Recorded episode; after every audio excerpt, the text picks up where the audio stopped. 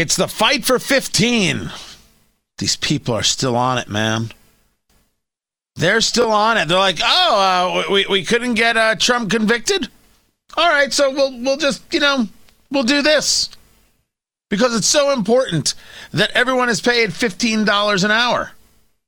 The president included the minimum wage proposal, the fifteen dollars an hour proposal in this package. Um, I'm going to continue to fight for it. But as of right now, um, you're right. We don't have the votes to get that done. Uh, if we can't get it done in this American Rescue Package, I think it's essential uh, that we enact the fifteen dollars minimum wage um, in the coming weeks. Uh, and as you know, that would be phased in over time. You get. I think it's essential that Senator Chris Van Hollen creates a business where he pays fifteen dollars an hour and he doesn't have to phase it in over time. We don't have to wait till twenty twenty-five for him to have a fifteen dollars an hour minimum wage. He can pay it tomorrow if he would just open up a business, resign from the Senate, start actually earning your keep, and go make a business. We'll wait. Maryland will be very appreciative. Governor Hogan will probably give you a cookie if he hasn't eaten them all. That's what'll happen. Come on, let's go. By the way, who doesn't love cookies? Am I right? Or am I right? Tony Katz, Tony Katz today. eight three three got Tony. eight three three, four six eight, eight six six nine. Now, now we are we are playing the waiting game. And what's the waiting game? The waiting game, because uh, producer Ari let me know. He's like, you will not believe it. I'm like, what will I not believe? And he said, Governor Andrew Cuomo is going to hold a press conference. And I said, oh, you mean he's going to answer the questions of why he allowed fifteen thousand people to die and why he hid the deaths of nine thousand people while going on C N N and joking with his brother and accepting Emmy Awards and accolades and creating posters showing how New York got over the mountain and writing books about leadership? I can't wait. So according to producer Ari, this is happening when? Soon. Soon. It's very exciting. Very exciting. When it happens, we're going to go to that. But yes, the fifteen dollars an hour minimum wage. The lie of the living wage. And it's a lie, by the way. The living wage is a lie. The living wage is myth. And there is not an economist in America who can take me on on the subject and come out victorious. It's a myth. It's not real. But that does not stop the left from moving on, okay? We went for conviction, couldn't get conviction. We immediately moved to the next thing, immediately moved to the next thing. And all the ways Republicans are hurting you. Now, one of the arguments is that the Republican Party should say, let's put an end to this. fifty dollars an hour minimum wage, that's what we support. Do we have Democrats on board? No, no, no, fifteen. fifteen is it? Whoa, whoa, whoa, wait. What about twenty-five? Okay, twenty-five, right? They'll do that. And well, let's compromise at twenty-five. Republicans need to hold firm. No, no, no. No, fifty. And we don't know why it is you hate the American people so much. fifty dollars an hour minimum wage. Let's go. You know what? seventy-two twenty-five. seventy-two dollars and twenty-five cents. That's the minimum wage. We just upped it. We care about you, America. But these Democrats, they won't vote for it. I mean, if we're going into the land of crazy, let's go all the way. Of course, I don't enjoy being in the land of crazy. I enjoy being a rational person. And as a rational person, I don't even believe in the minimum wage because the minimum wage works against workers. The minimum wage prevents the worker from negotiating in their best interest because they're not allowed to negotiate to get a job where they can learn skills even if they make less money than accepted or the minimum so they can learn the skills, improve themselves to be able to get better jobs down the road. They're not allowed nor empowered to make an investment in themselves and the business owner the same. You can't invest in somebody who may not have the skills yet. You're not allowed to do that thing. It is prevented. It is taken from you. And I think that's despicable. And I think that is wholeheartedly bigoted. Of course, I, I don't favor a, a, a minimum wage. People who favor a minimum wage are, I, I think, are rotten. Or at least conceptually it's rotten. Which brings us to Senator Sinema. Kyrsten Sinema, who has been very interesting since getting to the Senate. She's been there a little over two years now. And she has said, um, I am not putting this into a stimulus bill where we pass via reconciliation. No chance. Now, reconciliation is the process by which uh, the uh, Democrats could say this is a bill about taxes or a bill about funding or something like, like that. And so we don't have to go through any normal process. We can skip the filibuster and and and, and the rest. And we go right to the vote. They've got the fifty votes. They can add uh, Kamala Harris as the tiebreaker. Boom, bop, bip. It's done. It's over. And she has said, yeah, I'm not putting minimum wage in that policy. Just not happening. Absolutely not happening. Forget it. So it's going to have a, the filibuster. It's going to have a vote, and it may not get voted on. Progressives may be upset about it. Remember, these are the people who want to get rid of the filibuster. But if Mitch McConnell had tried to get rid of the filibuster, it would have been the end of times. And the best was, was it... Uh, It was, um, oh, what's his name? Al Sharpton. I couldn't remember Al Sharpton's name, maybe because I love myself too much. Al Sharpton wanted to let you know that the filibuster is, is racist. Did, did I not share that? I got to find that. Oh, the filibuster is racist is one of my all-time favorite comments from Al Sharpton. I mean, you gotta, you have to work. You have to really, really work to be that bigoted, to to find ways to be uh, that that bigoted, right? Uh, to to think that the filibuster is to protect um, white people. Just flabbergasting, for sure. But the Democrats are all about taking away the filibuster now. They're fine with eliminating the filibuster. They want to ensure that you don't have uh, a, a, a say. You should not have a say. So they'll throw in conversations of race to try and uh, make you live in fear. And then, of course, because you don't believe in the right things, the smart things, the good things, well, no talking for you. So, so much during the last Democratic administration, they shattered records, leading the stolid forty-fourth Commander-in-Chief to make this call for its elimination as late as last summer at the funeral of the late, great John Lewis. And because G O P senators are from overwhelmingly smaller and whiter states, their threat to filibustering President Biden's entire agenda must be understood for what it is, a white minority standing in the way of progress and equality for the multiracial majority. And since this segment is called Rise Up, here's what you can do about this miscarriage of justice. Call, write, and email your senators. Yes, call, write, and email your senators about the absolute nonsense of Al Sharpton claiming that the filibuster is bigoted. I'm very happy with Senator Sinema because she is certainly standing on a level of principle. The bigger question is, where is she on the idea of raising the minimum wage at all? Because the minimum wage should not be raised. I would argue the minimum wage shouldn't even exist. You didn't need to raise the minimum wage to fifteen dollars an hour to have Target pay fifteen dollars an hour. You can put pressure on the company, and the company can decide to do what they do. And some people will bow to the pressure. You know, there are some companies out there that have written checks uh, to, to Black Lives Matter groups. They bowed to the pressure. What they said is, please don't hurt us. Here, here's money. Here you go. Now, now, now tell us that we're good. We want to be good. Here, a bigger check. Okay, here's a bigger check. Just tell us we're good. Don't hurt us today. Oh, are, are, are we all of a sudden out of the idea that so much of this is a shakedown?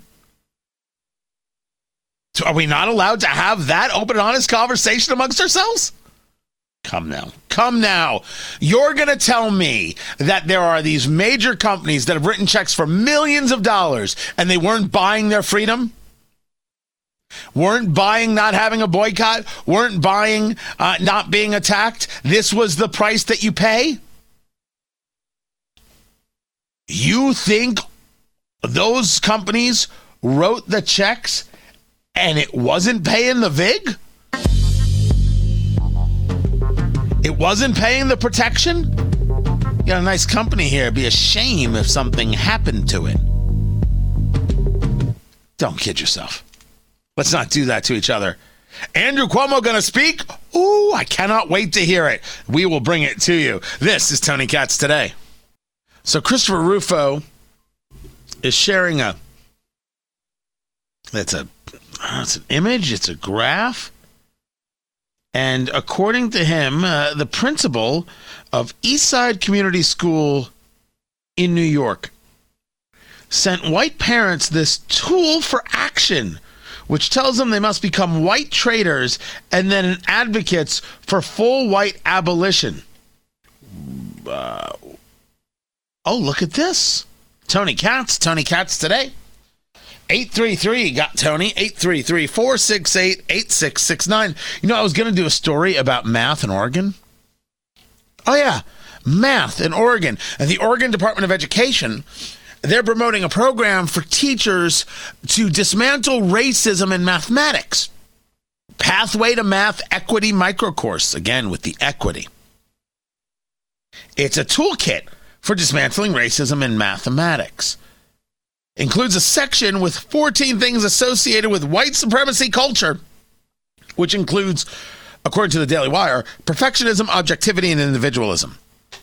Now, I have famously said before uh, that um, so we're all perfectly, perfectly clear, and we all understand each other. Um, two plus two is four. There are four lights. Two plus two is four. There will never be another answer. And if you tell me that it's racist to say so, allow me to tell you where you can go. Don't care. Don't care what you call me. Don't care what you say. I will laugh at you and I will tell your children that you're lying to them. Two plus two is always four, and no other answer will suffice. It can't suffice. If any other answer will do, then the bridges don't stay up. Because who the hell would drive over a bridge designed by somebody who says the answer isn't important, the important thing is, is that you try? When Andrew Carnegie wanted to prove the power and the strength and the might of Carnegie Steel, he marched an elephant over a bridge, but none of that mattered. What mattered was the mathematics that got those girders in the right position. You needed the girders. It would have been hard to have an elephant marching over if it was made of matchsticks. But if you had enough matchsticks together, as long as the math was right, you could probably do it. In Indiana, they have something called radical math, which still, to this date, the governor has done nothing about. And the former uh, superintendent of public instruction, Jennifer McCormick, never did anything about. She was busy being woke, talking about the problems, but she never really actually did anything about the problems, including problems she could have done something about, like radical math, which is the idea of adding social justice to mathematics. Two plus two is four. You want radical math? Teach kids home economics. Teach them how to balance a checkbook. Teach them about budgets. Don't judge what they want to budget their money on. Let us make sure they know what it is that they can't do if they're spending money in other places. Now, a lot of this goes for naught if you're willing to say, well, it doesn't matter because the government's not giving you enough money anyway, right? That's a very left-wing welfare state view of the world, which I think is a problem, and we've seen it to be true. But radical math would be teaching kids how to balance their own damn checkbook. Radical math is not saying, how do you introduce social justice into mathematics? Social justice has no place anywhere, sure as hell not mathematics, and we should laugh at the people who push for this, and we should push them out. They are bigots. The eight white identities, as Christopher Rufo points out here. I mean, this is kind of remarkable stuff. And Rufo is the guy who pointed out um, the the bigotry going on in the uh, Sandia National Labs, right, in the nuclear uh, laboratories. Well, here it is. Here, here is the list. You have white supremacist, white voyeurism, white privilege, Okay, those are all in the red. And then it moves into the yellow uh, there, producer Ari. So this might be you. White benefit or white confessional. Then you get into the green. White critical, white traitor, and then you get to the good white identity, I guess. White abolitionist. This is a thing. This is a this is a real thing. Written by a guy named Barnard Hess. I, I don't know who uh, Bar, Barnard Hess is. It turns out Barnard Hess is an associate professor of African American Studies, political science, and sociology. Oh, well, that's a thing. So, um, if you are white critical, you take on board critiques of whiteness and invest in exposing, marking the white regime, refuses to be complicit with the regime, whiteness speaking back to whiteness. Regime. Hmm. Huh. Act, and then there's the white traitor. Actively refuses complicity, names what's going on, intention is to subvert white authority and tell the truth at whatever cost, need them to dismantle institutions, and, um... Well, the white abolitionist, changing institutions, dismantling whiteness, and not allowing whiteness to reassert itself. I swear to you, I don't know what any of that means. I, I, and and uh, I, I'm telling you, uh, neither does anybody else. It means whatever it is you want it to mean. It says whatever it is you want it to say. That's that's those are the facts. That's the story, right? That's the story. What I usually take from these things as as as I, as I read them is, yeah, you're not allowed around my kids, and there's nothing I won't do to protect my kids. So, your move, Chief. Now, that's a pretty rough and tumble way to look at it. However, they're my kids. So, how do you look at it when it's your kids? The argument that gets made in all these conversations we talk about, you know, uh, the the idea of uh, racist math and the idea of this whole conversation of, of equity and as they put forth is the idea that, it, and when we talk about it in schools, that your kids are somehow guilty of something. Guys, I don't even believe in original sin. You think I'm going to believe that my kids are guilty because some fool who got a degree and God only knows what makes the call? Decides that? No, no, no, no. I'd rather fight. I'd rather push back.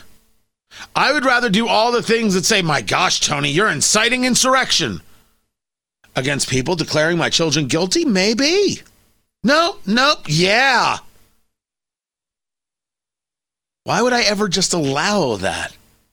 Buy into a theory that is so filled of hate and bigotry. Deciding people are guilty because of their skin color is hate and bigotry. No one should buy into that. This is Tony Katz Today on Facebook, Tony Katz Radio.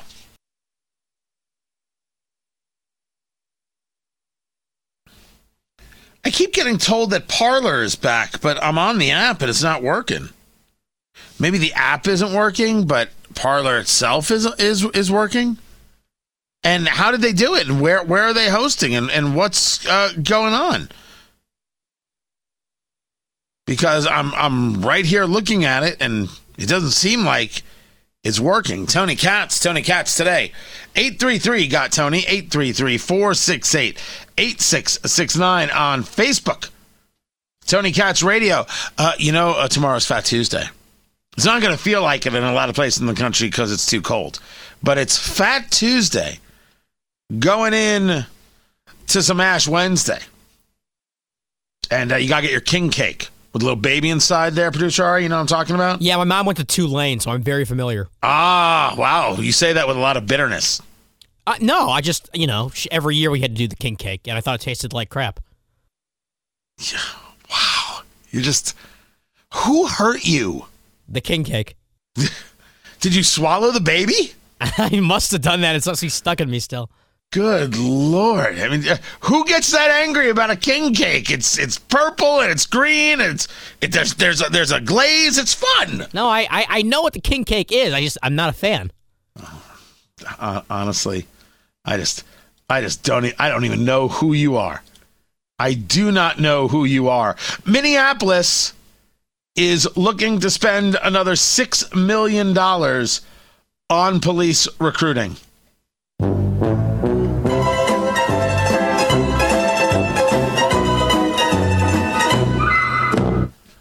Yes, these are the people who said defund the police. Why do you ask? They've got a huge rise in crime. two hundred cops quit. They have had eight million dollars in budget cuts, and they realized, wait a second. We can't go on like this. We have to do something. I got an idea. Why don't we approve another six point four million dollars? There are six hundred thirty-eight officers in Minneapolis, two hundred fewer than usual. I am surprised that we haven't seen police departments just get ripped apart all across the country by people saying, yeah, we're done here. Have a nice day. I don't, I don't need to be a part of this. I don't want to be a part of this. Who in the world wants this?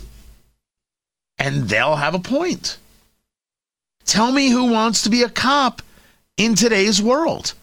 Tell me who wants to be a police officer with when people are actively, proactively taught to hate you.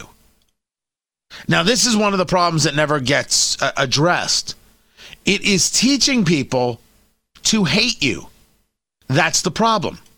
So follow. Fo- follow here is something that we've discussed numerous times, and no one else is discussing, and I find it, well, disgusting. You have people who are told that the police are bigots, and the police are racist, and the police are awful, and the police are brutal, and the police are this, that, and the other. Not that there aren't moments where police do something terrible. Of course that's true. Of course that's true. What we are told and what people are taught is that all cops are, and they're name called, A C A B. That's exactly what that refers to. All cops are, hey, no, I'm not going to do it. So you have this theory that goes around. Then you have people having interactions with the police, not because police are looking to say, hey, let's mess with you. That's not the story. I'm not saying it couldn't happen. I'm saying that in the vast majority of cases, that absolutely does not happen. And you have people saying, I don't have to listen to the cop. I don't have to listen to the cop. Why would I listen to a cop? I'm not going to listen to the cop. And then the cop says, well, you got to listen. And then it's like, all right, let's have a fight. And then people pull out their video cameras. And the next thing you know, it's the cop having a problem when people are not complying with officers. And you have officers who have more and more expectation put on them about how do you have to de-escalate this, and you can't do that, and you can't react this way, and you know the camera's on you, so you can't do this, and you can't do that. We've often wondered, why does a police officer even show up? Police officers will simply drive around in their cars and go, hmm, look at that, and just wait for their retirement. Not all of them, but this is the, the position that you're putting them in. You create a situation where you make it impossible for the officer, and you create a situation where you start with a de facto that the the uh, perpetrator of a crime, when even being, you know, asked a question or even being talked to, is is well within their rights to go after cops. That, that's that's no way to function. You can't actually think that there's a, a value to such a thing. And when you realize that that's the case, you got to ask yourself, why in the world would anybody be a cop who needs this in their life? That's a legitimate question. And the answer is, I'm amazed that anybody is still an officer. I'm amazed that anybody still does it. Knowing the abuse, knowing the hate, knowing the vitriol, knowing it all. In Minneapolis, two hundred people quit because they saw the writing on the wall and said, we don't want any part of this.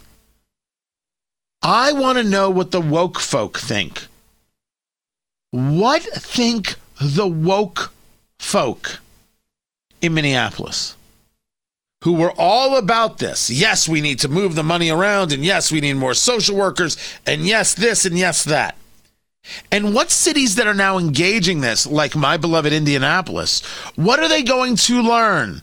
Well, as you know, in Indianapolis, we added more money to uh, the, the police. You just took in a study that talks about moving the money around.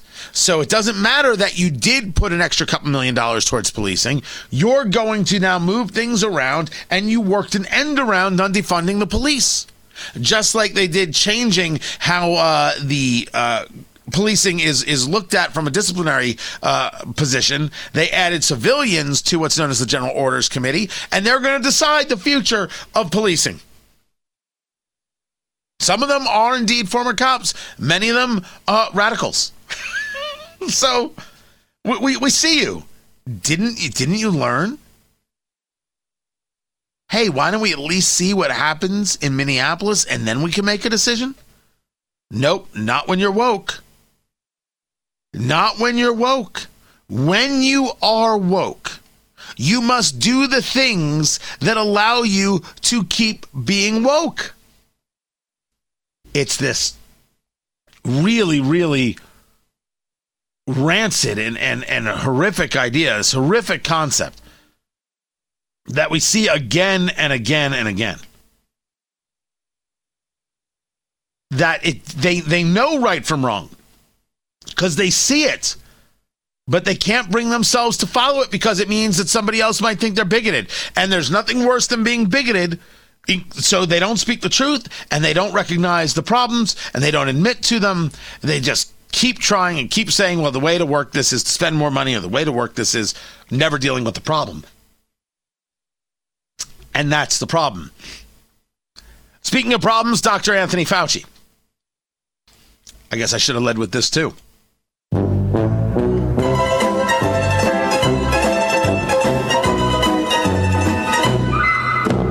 He is not to be trusted.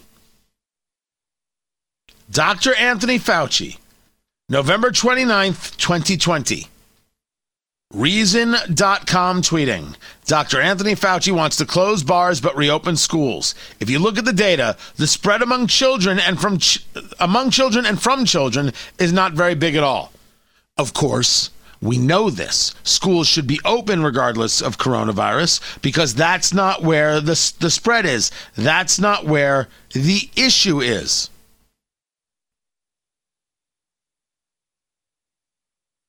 We know this. So that was Fauci in November, end of November twenty twenty. Fauci on February fourteenth, twenty twenty-one, according to The Hill, stimulus bill needs to be passed for schools to reopen. Is there anything this guy won't say in front of a camera, just so desperate to be loved? He'll say anything. This is wokeism. It doesn't matter what I said. The new thing is, is that I say this, not based on new data, but based on how people want me to say things so I'll continue to be loved. Don't you know I got to wring out this racket for as much dollars as I can? Oh, and I need those speaking opportunities because the four hundred seventeen thousand dollars I'm getting from the government to totally change my mind any given second isn't enough. That's what he does. Who's going to believe him? But it's a great example of, of the wokeness that you're saying the thing that you believe needs to be said so you can continue to be loved. As opposed to engaging in leadership, which is really hard. I'm Fingers Maloy with the Bourbon Minute, brought to you by the Eat, Drink, Smoke podcast. There's a new product out on the market appealing to hard seltzer drinkers who also like wine. U S A Today reports that Babe Wine, an Anheuser-Busch brand, launched Babe one hundred Rosé. It hit shelves nationally last week. It's a one hundred calorie canned sparkling wine with zero grams of sugar and six point nine percent alcohol content, the equivalent of one glass of wine. The sparkling canned wine Wine combines the distinct taste of rosé with the low-calorie, low-sugar characteristics of hard seltzer. Early reviews indicate that Babe one hundred Rosé drinks more like a seltzer than a heavy glass of wine. For more information on it, check out our Facebook page, facebook dot com slash eat drink smoke. This was the Bourbon Minute, brought to you by Eat, Drink, Smoke. It's your cigar, bourbon, foodie radio extravaganza. Check it out on Apple Podcasts, Amazon Music, or your favorite podcast platform. Eat, Drink, Smoke.